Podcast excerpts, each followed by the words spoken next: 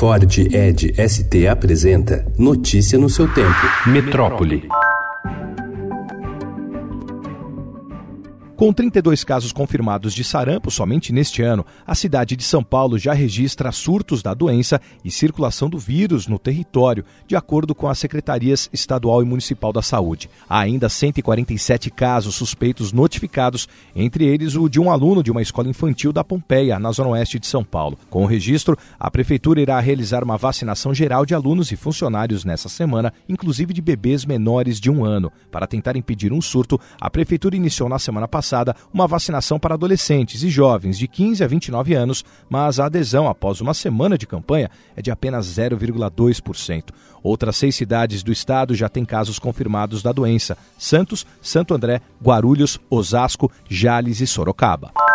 Dois dos 55 filhos da pastora evangélica e deputada federal Flordelis dos Santos, do PSD, foram presos ontem, um dia após a morte do seu marido, pastor Anderson do Carmo de Souza, assassinado com pelo menos 15 tiros na garagem da própria casa, em Pendotiba, bairro de Niterói, na região metropolitana do Rio de Janeiro. Embora tenham sido presos por outras acusações, eles estão sendo investigados pela Polícia Civil por possivelmente envolvimento na morte.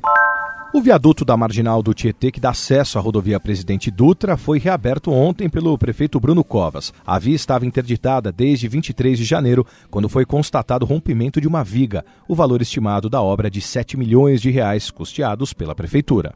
Uma rebelião liderada por integrantes do PCC deixou 10 detentos mortos e outros 12 feridos anteontem na penitenciária de São Pedro, no Paraguai. Conforme o Ministério do Interior daquele país, os brasileiros entraram em confronto com presos da facção local Clã Roteia, em briga pelo comando da prisão. Autoridades de Assunção admitem que o PCC já controla grande parte do sistema penitenciário do país.